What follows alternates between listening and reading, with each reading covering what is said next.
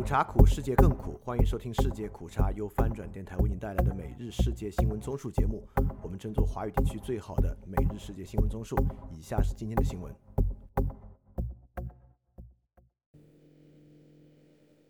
以下是今天一月八日的新闻。首先是巴以战争，布林肯中东之行敦促阿拉伯国家参与加沙治理。消息人士称，美国国务卿布林肯星期天将在中东之行中敦促以色列的阿拉伯邻国在未来的加沙治理中发挥作用。路透社报道，布林肯于星期六晚抵达约旦，并于星期天会见了阿卜杜拉国王。随后，他将访问卡塔尔和阿联酋。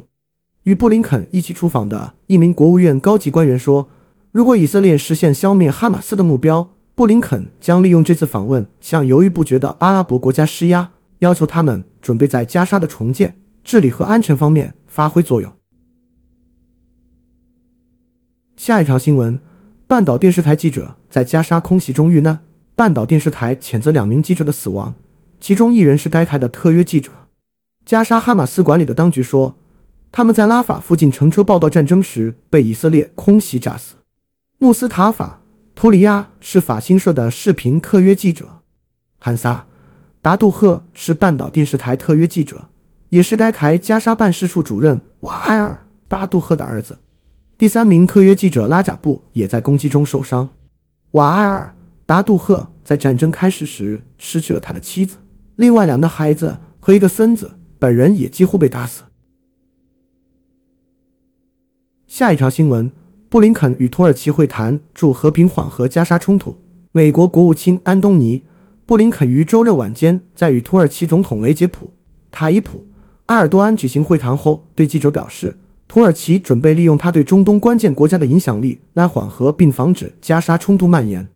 埃尔多安是以色列在加沙军事行动的强烈批评者。布林肯于周六早些时候在伊斯坦布尔与埃尔多安举行了会晤，随后在克里克岛与希腊总理基里亚科斯·尼佐塔基斯会面。身为美国首席外交官。布林肯本周开始了中东外交之旅，寻求平息加沙局势并缓和地区摩擦。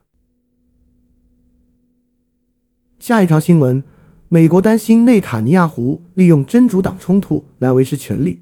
有报告称，据《华盛顿邮报》周日报道，美国担心总理本雅明内塔尼亚胡会利用黎巴嫩前线作为确保其政治生存的手段。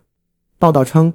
美国总统乔拜登指使其政府官员阻止以色列和真主党之间爆发全面战争。报道援引两位消息人士的话说，美国官员在私下对话中警告以色列不要升级黎巴嫩边境的战斗。在加沙战争中部队分散的情况下，以色列将难以在对真主党的战争中取得成功。然后是中国新闻：福建黄岐半岛少额贸易。复航马祖，中国大陆福建省福州市黄岐半岛与马祖之间的小额贸易航线正式复航。据新华社报道，星期六下午，满载货物的马祖商船“乘风号”靠泊在福建省连江县黄岐对台小额贸易专用码头，标志着中断近三年的黄岐对台小额贸易航线正式复航。“乘风号”所载货物重约五点八吨，主要为台企工厂零配件、辅料及生活用品，将运往福州。上海、深圳等地。下一条新闻：流浪博士重启人生，得到志愿者帮助。一名被证实是复旦大学校友的留美博士流落美国纽约街头的视频在网上流传后，他获得志愿者的帮助。这名男子在最新视频中感谢外界帮他重启人生。综合观察者网和吉木新闻星期天报道，最早关注此事的中国博主称。留美华人博士孙卫东已得到妥善安置，并将最新进展发布在了个人的社交账号上。在视频中，孙卫东已经换上新衣，并剪了短发。根据视频，孙卫东说：“这些年经历了一些人生变故，陷入困境，非常感谢所有关心和帮助他的朋友，让他重新振作起来，开始新的人生。”下一条新闻：中国教育部否认改革实验区传言。中国义务教育教学改革实验区将缩短学制、取消中考等说法在网上流传。对此，中国教育部称上述说法不实，并提醒网民不要轻信非官方渠道的信息。据中国教育部官方微信公号“微言教育”星期天信息，教育部新闻办提醒，早前发布的教育部办公厅关于推荐义务教育教学改革实验区和实验校的通知，并无缩短学制、取消中考等内容，并且提醒网民不要轻易采信非官方渠道的信息。根据教育部新闻办，上述通知明确了义务教育教学改革实验区和实验校的工作任务。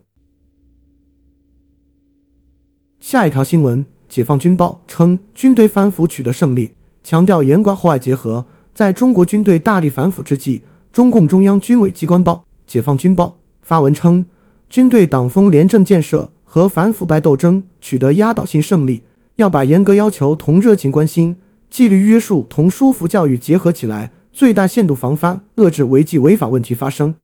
据中国国防部官网，解放军报星期五刊发题目为。把严管厚爱体现在对官兵日常教育提醒中的评论员文章。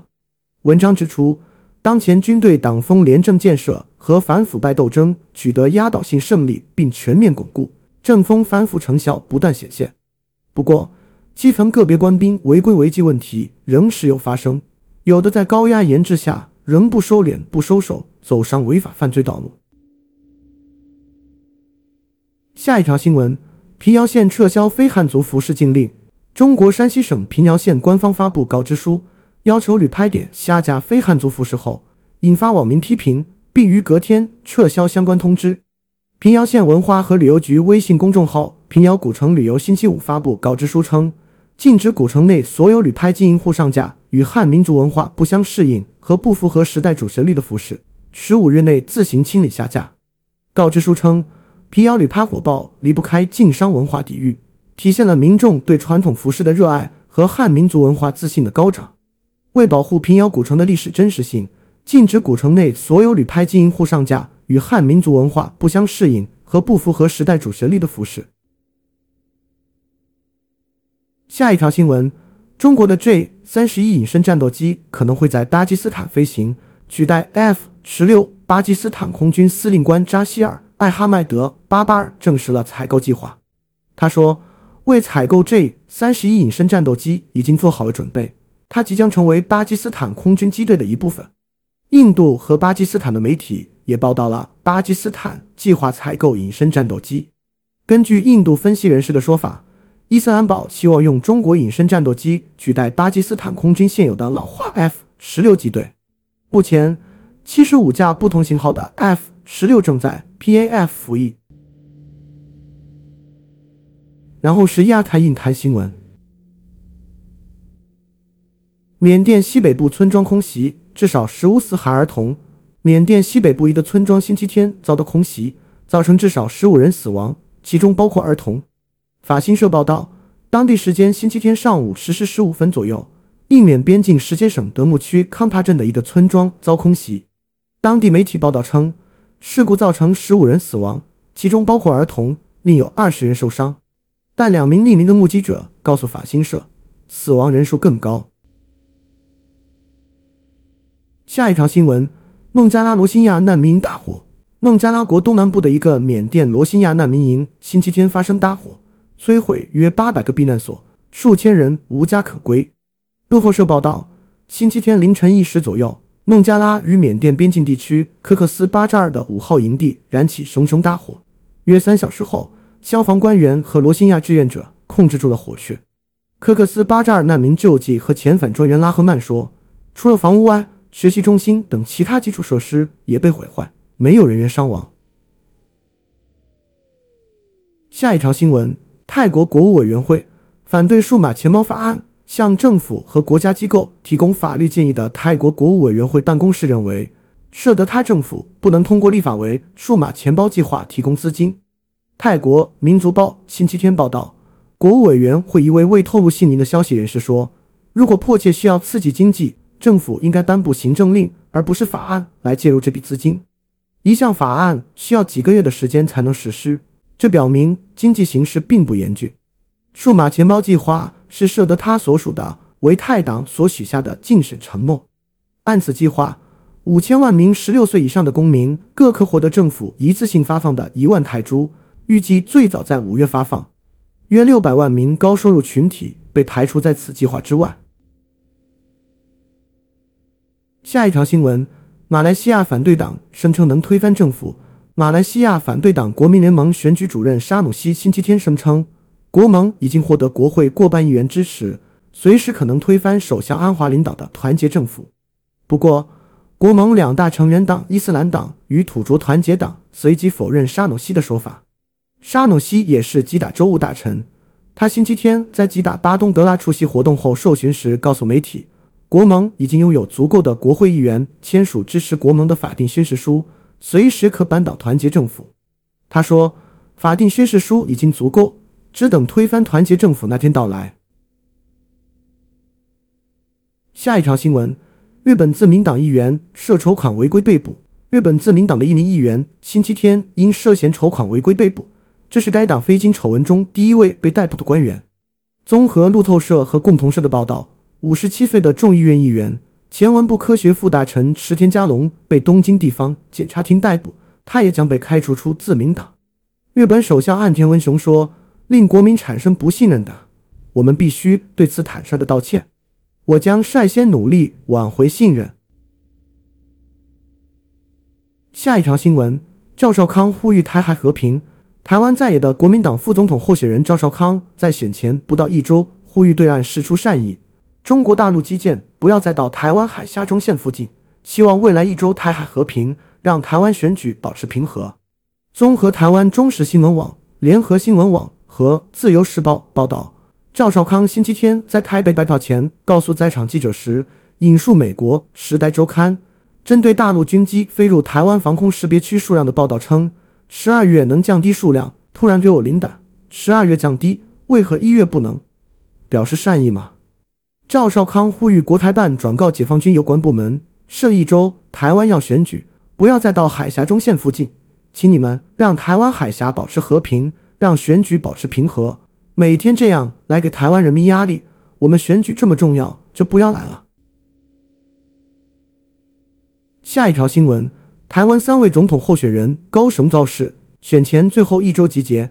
台湾三位总统候选人将在选前最后一个星期天于南部港市高雄举行造势活动，其中国民党的侯友谊及民众党的柯文哲将前往当地知名的瑞丰夜市拜票。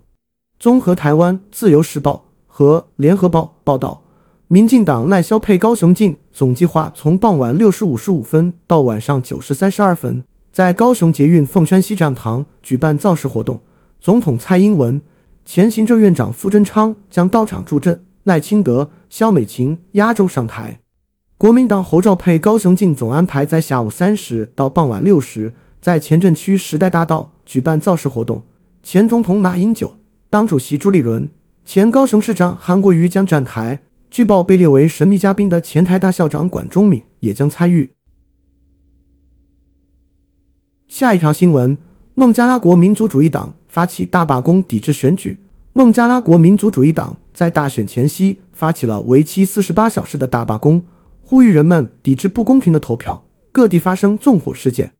孟加拉国一直有两位有权势的女性领导人的争斗主导，一名是该国主要反对党民族主义党领导人前总理卡里达·齐亚，另一名是人民联盟主席现任总理谢赫·哈希纳。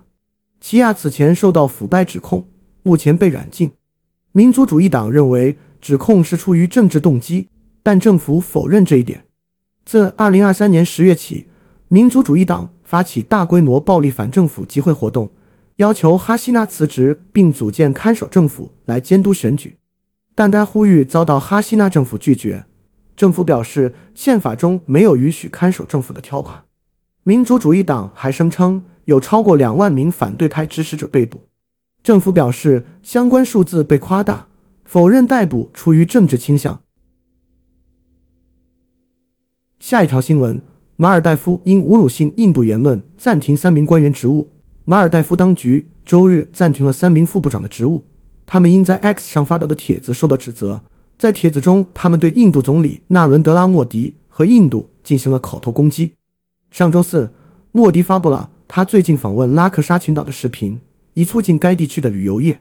一些印度人表示，莫迪的视频是为了告诉人们，印度人不必去马尔代夫度假，可以在自己的国家体验马尔代夫的美丽。然后是科技新闻。英国计划成首个欧洲生产先进油燃料国。英国政府星期天宣布，英国计划成为第一个生产先进油燃料的欧洲国家。目前，这种燃料只能从俄罗斯获得。法新社报道，英国政府拟投资三亿英镑建设高含量低浓缩铀计划，推动英国在全球能源市场上取代莫斯科的角色。下一条新闻：马斯克回应吸毒传闻，进行了三年随机药物测试，从未发现任何微量的毒品或酒精。近日，《华尔街日报》援引未透露姓名的目击者和其他知情人士的话称，特斯拉和太空探索技术公司的首席执行官马斯克经常在私人聚会上吸毒，这引发对其公司运营的担忧。对此，马斯克发文亲自辟谣，表示自己按照 NASA 的要求进行了为期三年的随机药物测试。从未发现任何微量的毒品或酒精。下一条新闻：法国计划建造超出原计划的六座新核电站。法国能源部长表示，除了已经宣布的六座核电站之外，法国将建造八座新的核电站，以达到减碳目标。一份即将提出的草案法律认识到，我们将需要超出总统埃马纽尔·马克龙在二零二二年初宣布的六座欧洲压水反应堆的核能。a c s p a n i r a n i c a 在周日的《星期日论坛报》上说，该法案将包括另外八座此前被政府视为选项的核电站。相比之下，该文本不会包括2030年可再生能源产生的任何目标，保持技术中立。我们关注财经方面，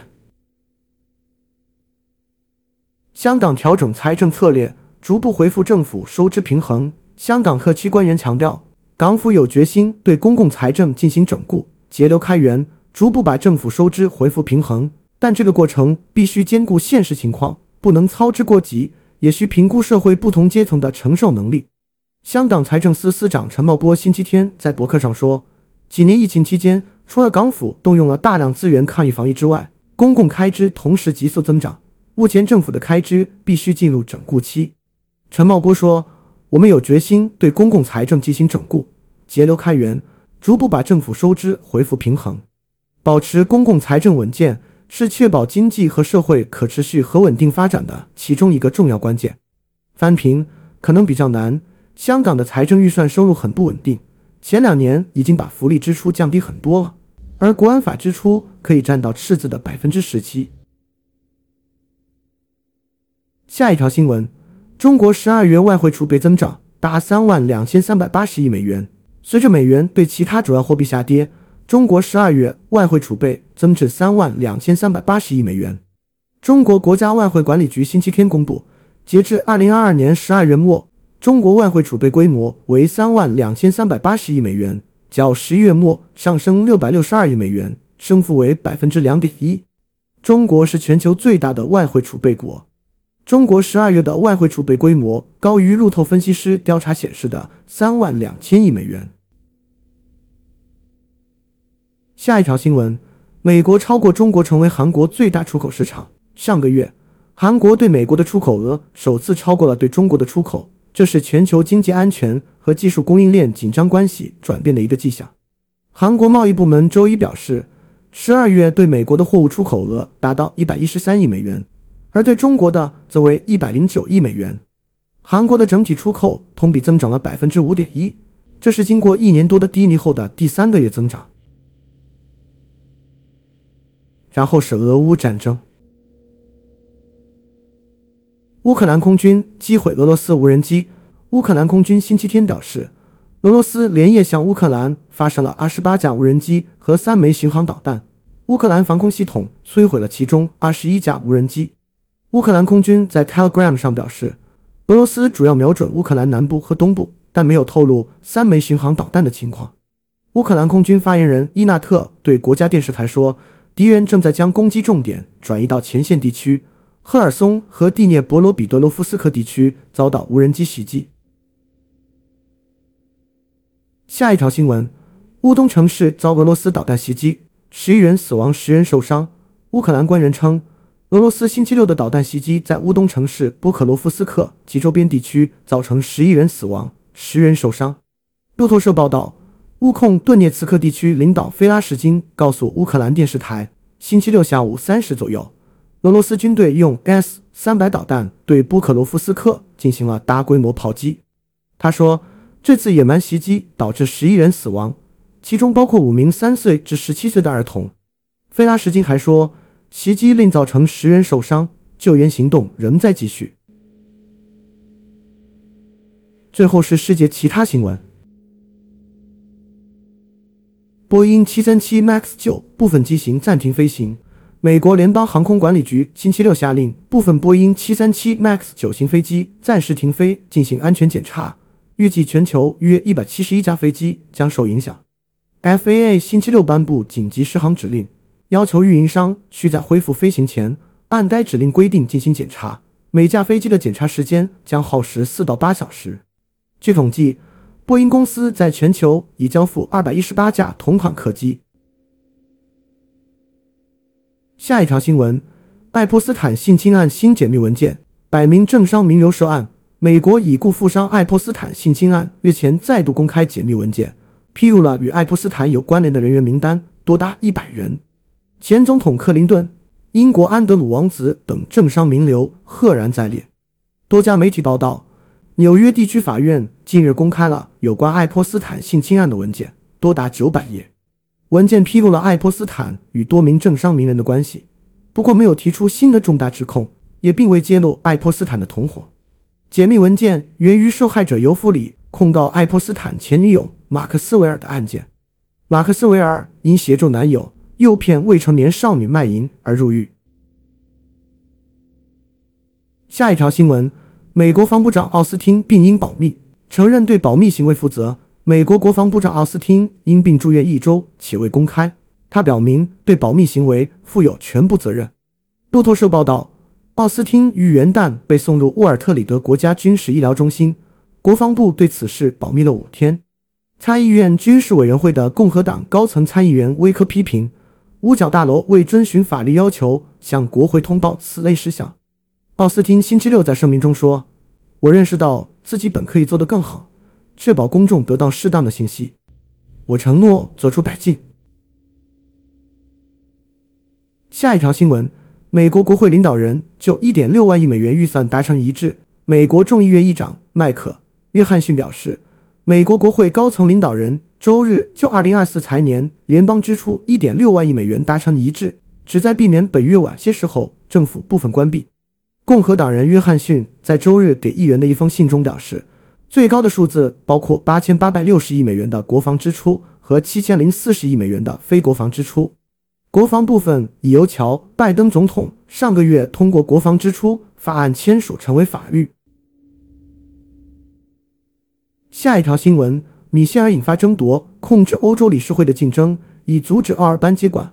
欧洲理事会主席查尔斯·米歇尔表示，他将在六月的欧洲选举中竞选欧洲议会议员，并且如果当选将辞职。这引发了一场接替他的竞争，以免这一角色被匈牙利的民主主义总理维克托·奥尔班接管。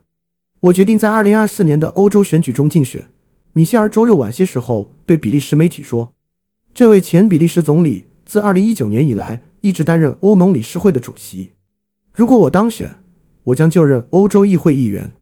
欧洲理事会可以提前预料，并在六月底、七月初之前指定继任者。他说，并补充说，他将作为比利时中右翼改革运动党的领军候选人参选。好，以上就是今天所有的新闻节目了。非常感谢你的收听，也欢迎在配创赞助发展电台赞助链接在 show note 中可以看到。那么苦茶苦，世界更苦。明天我们不见不散。